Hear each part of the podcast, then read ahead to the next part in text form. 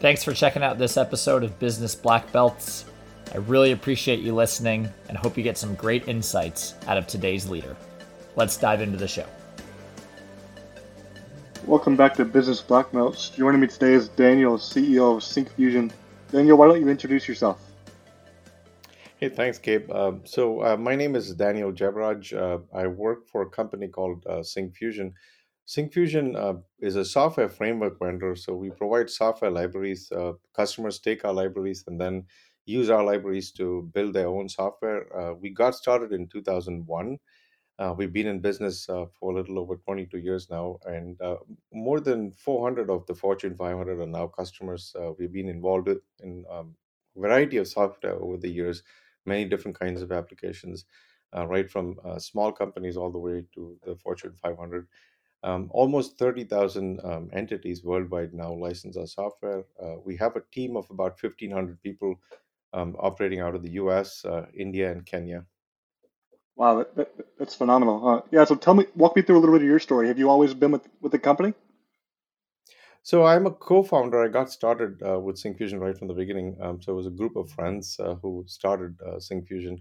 Um, I grew up in Chennai, India. Um, so my background uh, is engineering. So I originally worked uh, for a couple of years as a mechanical engineer. Um, that was my original training, and then I came to school uh, in the U.S. in 1994.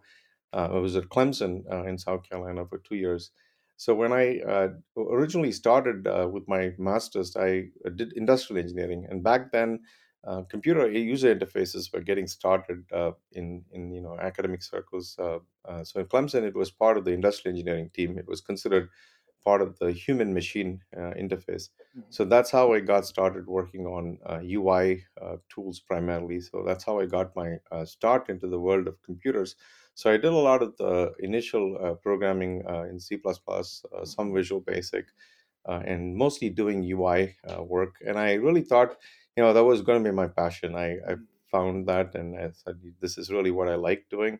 And then I worked uh, for a startup about four years or so prior to joining, um, prior to you know co-founding Syncfusion. Yeah, that, that, that's phenomenal. So tell me kind of how you all went from a startup to kind of working with 400 of the 500 Fortune Fortune 500 companies. Like, how what's made you all's business grow so successfully? So I, I think uh, so uh, we have uh, um, I, think a few distinct kind of uh, steps. I, I wish uh, we had known all of these things when we got started. So I think our initial uh, take was really to just build a sustainable business. So we just a group of friends.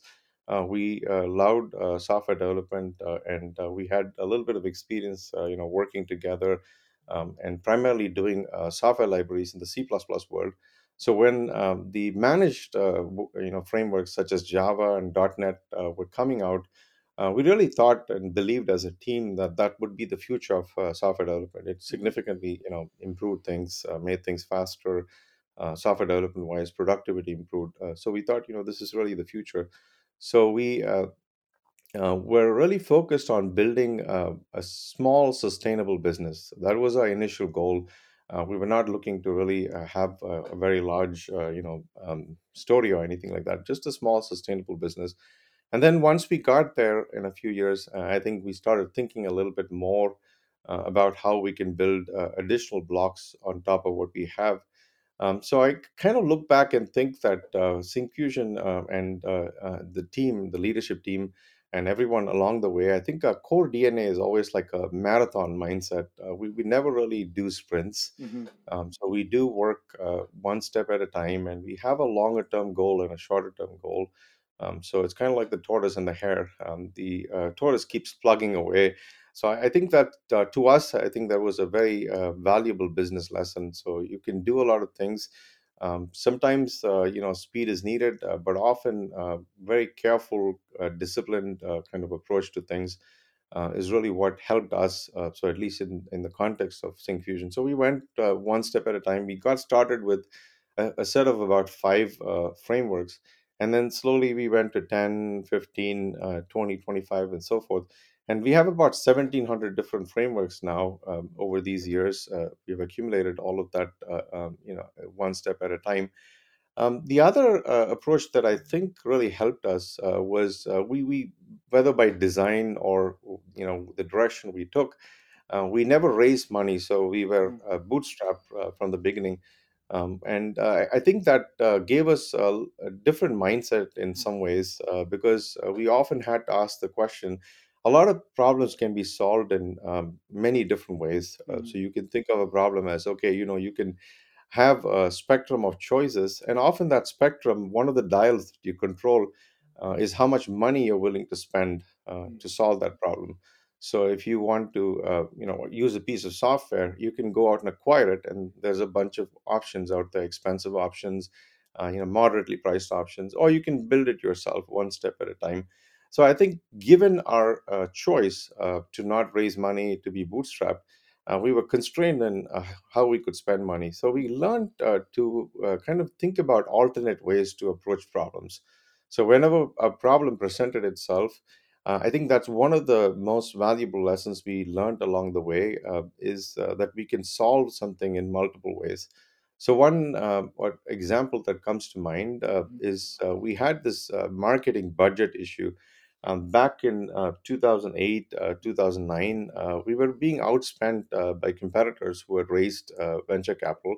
So we had a choice. You know, how do we really compete uh, if we are not able to market head on with s- some of our competitors? So we said, okay, you know, we have to really throw a lot of money at this problem and expand our marketing spend or we have to look at alternate ways to uh, get this done so one alternate way we came up with was uh, instead of uh, spending more money we said hey you know there's our field uh, software development field is always changing and there's always a need for information so why don't we start publishing ebooks for free Mhm. and uh, we'll make them really small um, because our audience, target audience, is uh, software developers. Uh, they already have all the essentials down. We don't have to uh, keep hammering that uh, into uh, every book. So we didn't have the same uh, incentives as a commercial publisher. So our uh, goal was to really just keep the focus on the technology. So if it was a new technology, you know, we said, okay, it's going to be 100 pages, uh, 150 max, um, and completely free. So we started publishing those books, uh, and we've been at it for more than uh, 10 years now and we publish about two every month and we are over 200 titles and that was uh, probably the best marketing decision we ever took uh, and uh, we didn't spend uh, you know but a fraction of what uh, it would have cost to expand our um, advertising. So those kinds of decisions really helped us. It's the same thing with hiring. So you, you can go out and uh, often read this uh, online you know how do you really find the talent um, to do something to do to solve a problem. There's plenty of talent uh, all around the world basically. It may not be in the form that you want Mhm. um, and you have to spend some time um, you know training and uh, hiring and training. And that's what we did. I mean we simply couldn't compete uh, with uh, some of the larger well-funded uh, initiatives out there. So we went out and uh, created our own talent pool in many ways. And a lot of those folks uh, went on to be really stars um, either with us or with uh, you know uh, as they moved on uh, through their career um, and I think those are some really important lessons uh, that we uh, learned along the way. I think that really contributed um, to our success. Yeah, those sound like some great light bulb moments. Would those kind of things that you learned along the way, would those be things that you would kind of advise a new business owner to be doing themselves, like to take the tortoise versus the hare approach? Would you advise them to do that as well? Um, it, it depends on their goals, uh, Gabe. I think sometimes uh, you have to always think about the context in which you apply a solution.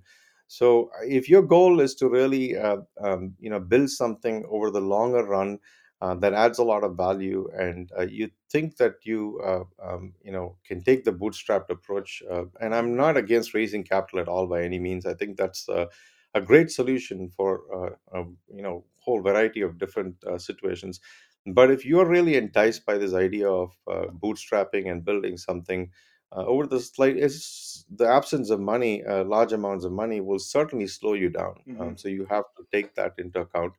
If that is what you want to do, uh, then I think uh, it's really a worthwhile thing to take the marathon mindset. Uh, if you do take money, then uh, that money has to essentially serve as an accelerator. So I, I think in that context, uh, a lot of what I uh, say will probably not apply um, but I, I think there's a lot of value to this approach also. um, more often than not, I read a lot of uh, uh, you know um, folks saying, "I have this great idea and I want to try it, but I don't have money to try it." hmm And I think that uh, um, maybe uh, even if you intend to raise money at some later point, uh, you always have to ask the question, you know, do I really need a million dollars? Do I really need $10 million uh, to start with this idea today or in three months? Uh, so, can I not prepare and uh, do something with what I have? Um, and uh, I, I think that's always a valuable question to ask, no matter what your end goal is. So, from that perspective, yes, I mean, I think uh, it could be more universally applicable uh, to a lot of people. Before you even try to raise money, can you make some progress with what you have? Sure. Yeah, and tell me a little bit about your values as a leader. Like, what um, what are kind of some of your core values as you lead this company? So I, I think my uh, mindset has always been uh, that uh, uh, you know we uh, do not really uh, look at uh, a team uh, as um, starting with a lot of expertise. Uh, so we we look at a team as uh, you know do we have the right people in place, meaning the right people uh, who are willing to learn, uh, who are willing to make adjustments, and who have that passion, um, that hunger basically to succeed. So I think uh, that's been our core uh, push. Uh, we uh, you know really say that um, there's not anything that you cannot learn, especially in today's world. You have access to a lot of information, so you can learn these things. But what you cannot essentially learn um, is uh, really the willingness to go the extra mile, um, the willingness to really push yourself, uh, push your team, uh, push beyond those boundaries. Too often, I think uh, we end up in a situation where uh, we are willing to see all the storm clouds, um, but really not look beyond that. So I think that's been our uh, push. I mean, that's been the way we lead is to really say, you know, let's not worry too much about the storm clouds. I use this example of uh, years ago. I stopped watching, um, you know, active news channels basically because I thought this was really because their business model is to create uh, some amount of uncertainty, some hmm amount of panic, and I felt like uh, that was affecting uh, me as a person um, because it, it changes your outlook on uh, on life hmm um, I see a lot of opportunity out there, and I think that's what we really push the team to see. it's just that there's a lot of opportunity. That's how we approach everything. Uh, we really think about the future as being bright, and um, that's something that we can participate in, something that more people can participate in. And I think that's the key uh, approach that we take. Uh, we can solve problems, we can obtain training, we can learn, and and we can do it. It will take a little bit more time um, along the way.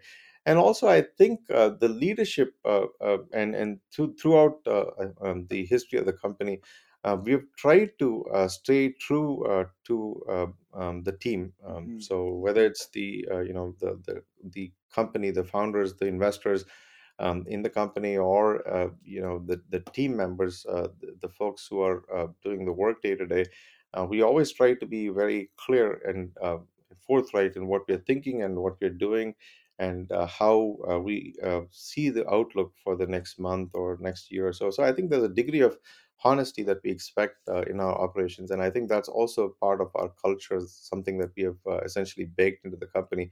We take the same messaging to customers. We do not tell them what they want to hear all the hmm time, um, but they know that you know if if we are able to take on some business, uh, we tell them that we will take it on and we will be able to deliver the kind of uh, value that they're looking for if we are not able to then you know and sometimes we find out uh, you know two three months into a relationship that the customer is looking for something else and we would happily refund their money and move on so that's the kind of uh, you know mindset that we have uh, cultivated within the company Yeah, and kind of kind of building off of that, sh- share a little bit about your like your strategy for customer service. It sounds like transparency is really important. I think that's phenomenal. Speak to me a little bit more about that.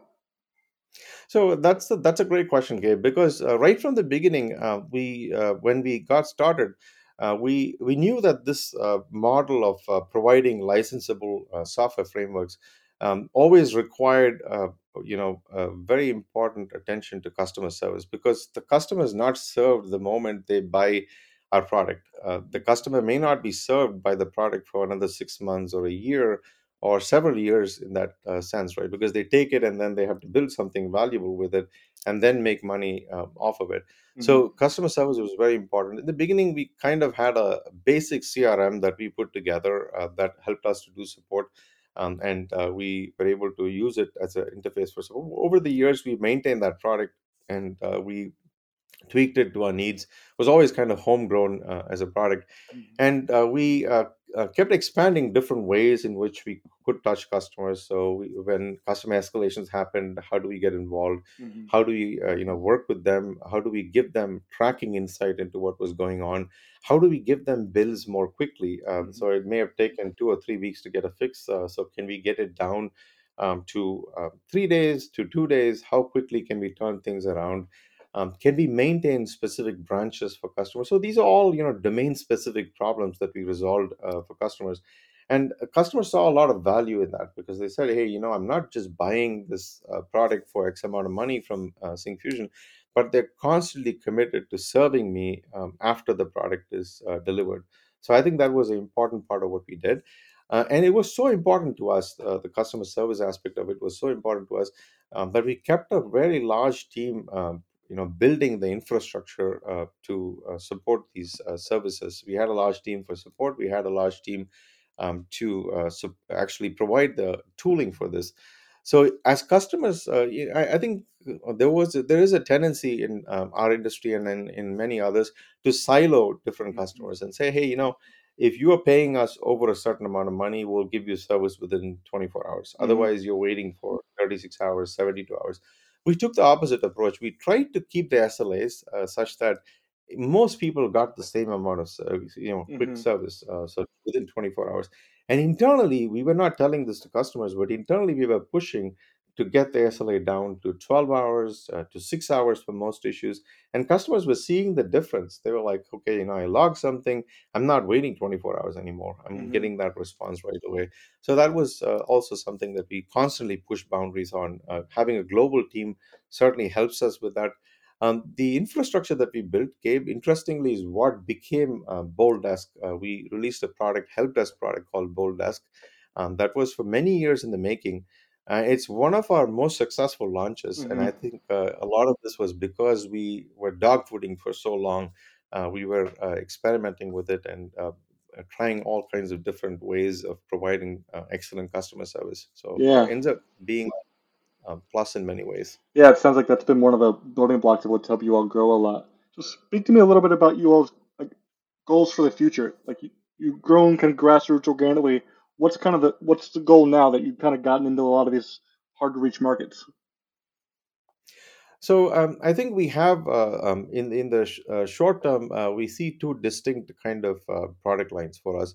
So one, uh, the framework products uh, that we started with Syncfusion Essential Studio, the software library product, is doing really well. We're growing and quite well, and there's a lot of market presence that's expanding every day, and I, I think we're fairly well known in that market. So that's really uh, going well, and we will keep pushing. Uh, you know, we uh, committed as ever to really pushing forward in that direction the uh, other segment uh, is really the business products. Uh, we have four products that we have put out over the last few years, mostly within the last two years. So we have a business intelligence product called Bold BI, a reporting product called Bold Reports. We have a help desk product called Bold Desk, and we have a digital signing product called um, Bold Sign. So in some ways, uh, these products have uh, some overlap. Uh, three of the products, uh, the Bold Desk uh, product is the lone exception, um, but uh, Bold Sign, uh, Bold BI, and Bold Reports all have uh, some overlap uh, with uh, the uh, software library uh, structure because we I allow customers to aggregate these products into their own product. So in hmm that sense, um, they're large building blocks uh, in a way uh, for customers. So the digital signing is a good example um, so digital signing has been around uh, for quite a while, and you hmm know there's many companies that compete in that space. But our niche for us is uh, we are very well known, and accepted within the developer community. So we are really focused on as customers adopt uh, digital signing for more and more of their needs. Uh, they are looking for integration, uh, not just interactive use, uh, but with APIs. hmm Uh, so baking it into their own products. Um, so they may have a, a CRM or they may have a healthcare product uh, and they want digital signing to be a part of the workflow basically. So they may have a manufacturing product and you know q&a every uh, step of the process who's signing off on it all documented with uh, digital signatures. So there uh, we have a, a niche and i think that's another area that we are really pushing on expanding. So enterprise software building blocks uh, enterprise software and that's a completely new uh, um, domain for us. Uh, hmm the technology itself is not so difficult for us. We have done this uh, for many years now, but the marketing and uh, the selling of it uh, is a very unique challenge. Uh, so I think we see opportunities in that direction. Our goal uh, is to really keep growing and uh, to keep adding value uh, in, in for the foreseeable future, and then to um, add as much. Um, many customers who you know paid us X amount of money for five components are now having access to 1800 1700 components plus uh, for about the same amount of money. So hmm i think that's our goal. I mean is to provide extraordinary value. Uh, one of our guiding um, um, you know kind of uh, uh, thinking models uh, also for the future is uh, we as a company have uh, really learned and benefited from the work of uh, Clayton Christensen. Um, he wrote this book called The Innovator's Dilemma. So I think uh, his uh, approach was really that you can disrupt markets uh, and uh, you can disrupt them in different ways. The way that Syncfusion chooses to disrupt um, is by really, really providing extraordinary value and by hmm growing that value without adding costs. Mm. Uh, and I think we will expect to do that uh, for the foreseeable future. Yeah, that's that's phenomenal. Like, i- i- Adding more and more value without adding cost is something that not a lot of companies are doing. Whenever they want to add value, they want to add cost. I think that's a great differentiator. Um, real quick, I, I would love to hear your thoughts on AI. Where do you think AI is going? How do you? There's been a lot of buzz around it lately. I'd love to hear your thoughts and kind of Syncfusion's thoughts on that.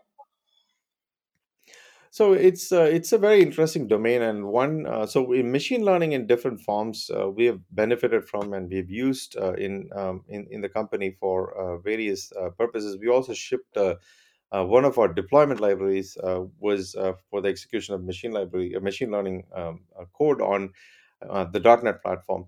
So over years, of course, the large language models have started approximating, you know, to a point where you can call it some form of intelligent work, right? So I think that's the interesting part now. I think that's progressing very fast. Um, and we see a lot of opportunities now uh, for uh, you know the enhanced uh, productivity of uh, uh, different kinds of software. So uh, al- with software uh, today, uh, if you look at uh, the kind of the evolution of software over the um, last few decades. So in the beginning, it was uh, really uh, limited for uh, very specialized purposes. Uh, so you have to have a lot of knowledge to be able to use uh, software, and then you know the command line terminals after hmm that, um, and higher level languages for programming. Um, higher level graphical user interfaces that made it easy, the mobile phones that we have today, but we still are dealing with significant friction between what you want to do as a user and what the machine understands uh, as wanting um, i mean as your uh, your needs basically so i think this uh, push towards ai machine learning uh, is really opening up a lot of opportunities in that space i think so where software um, can become more and more conversant with humans basically. So uh, and it, it it can really understand and do things that humans want to get done uh, without necessarily uh, you know uh, someone spelling out all the distinct steps that are involved.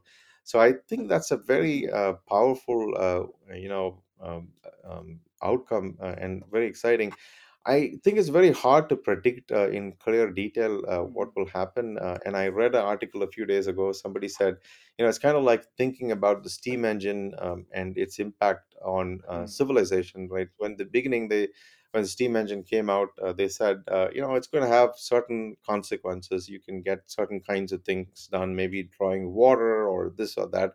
But nobody foresaw the kind of impact it would have on industries as a whole, hmm basically. So I think from that sense, uh, this kind of uh, um, um, outcome from AI slash machine learning is also a little difficult to foresee.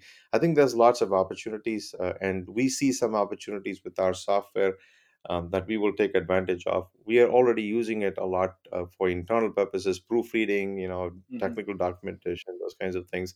Um, uh, some of the um, uh, more interesting use cases. Uh, so with digital signing, you uh, this is a use case that everybody's familiar with, right?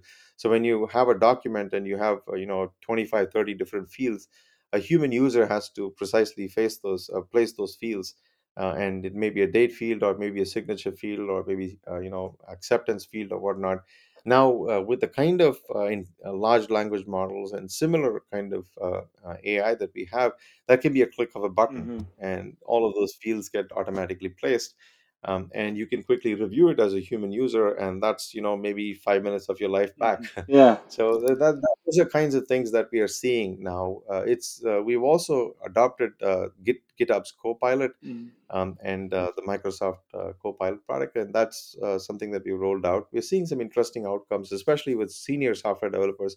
It, it's making them productive by 20 30 percent. Um, so That's it, it's phenomenal. it's a very uh, thing. So it's it's kind of like the early days of the Wright brothers, I think. So who Yeah. knows what Yeah. come out of it. I love I love the steam engine analogy. And I, I, what I'm interested in seeing is how, how it affects customer service, kind of like what you're talking about. Because I think it'll make a lot of customers could potentially make some customer service experiences a lot quicker and a lot more streamlined, um, which is great. Um, yeah. So where where can people find you? Like, are are you on LinkedIn, Twitter? If someone wanted to connect with you, where where could they connect with you at? I'm on LinkedIn, uh, Gabe, uh, and uh, uh, we can share that information. I'm not so much on Twitter. I'm um, one of those lurkers on Twitter. I, I don't uh, usually uh, do anything on Twitter, uh, but uh, LinkedIn, I'm fairly active on LinkedIn, so I can be reached on LinkedIn if anybody wants to connect with me or reach out. Uh, LinkedIn would be the best way to do it. Sure, sure thing. And then, so just kind of like last question, um, like, what would you say is a time when you like when should someone quit versus when is it time to persist? Like, is there ever a time in your journey where you like you should have quit on something you should have put your time and resources towards another thing? Like, tell me about the balance between like quitting and persisting. So that's an interesting question, uh, Gabe. I think uh, one way to look at it is uh, whether you are spending, uh, you know, money um, that you, uh, if you, you know, raise capital or you've uh, borrowed money, then I think that answer is a little uh, bit more obvious, hmm uh, basically. So if you are not really adding value, if you raise money from investors and uh, you have to think, okay, you know, do I have enough to go back, enough confidence uh, to go back and ask for more money? hmm Or is it time to say, hey, you know, we tried this, it hasn't worked out, uh, to be honest about it and, and move on, basically. So I, I think uh, that's that's a, a consideration when you have raised money or when you've borrowed money. You probably have to think long and hard before asking for other uh, additional resources. Um, so that's that's uh, a one way to look at it. Now, if you're uh, you know if you're bootstrapping, if you're selling, then I, I think the question is, can you live to fight another day? hmm Um, I think that's the way we see it. I mean, like, you know, if you can always make more sales and you can always uh, bring in a little bit, bit more, more revenue, it may not be the exact thing that you want to sell in the short term. hmm Maybe you have to, uh, you know, throw in more services or do this or do that uh, to make it more attractive to customers in the short term. Um, but then, if it gets you closer to your long-term vision, um, I, I think it's worth persisting. It's worth persisting. That's where the, the marathon mindset kind of comes in. But it's very, really hard to do that with money that you've raised. hmm Uh, you have to be careful unless you really truly believe that you know that can be bridged um, by this extra um, you know push uh, towards getting it done. Basically, so that that's my uh, uh, take on it. Sure, yeah, yeah. The marathon mindset definitely applies there as well. Well, thank you so much for your time, uh, Daniel, for joining us today, and thanks for being on Business Black Belts. Um, that's it for today, folks. And if you're looking to connect with Daniel, um, be sure to get with him on LinkedIn. Thanks so much. Thanks again for listening to today's episode of Business Black Belts. Should you want to see more content on both the show, marketing, and business in general, feel free to check out my LinkedIn. Thanks.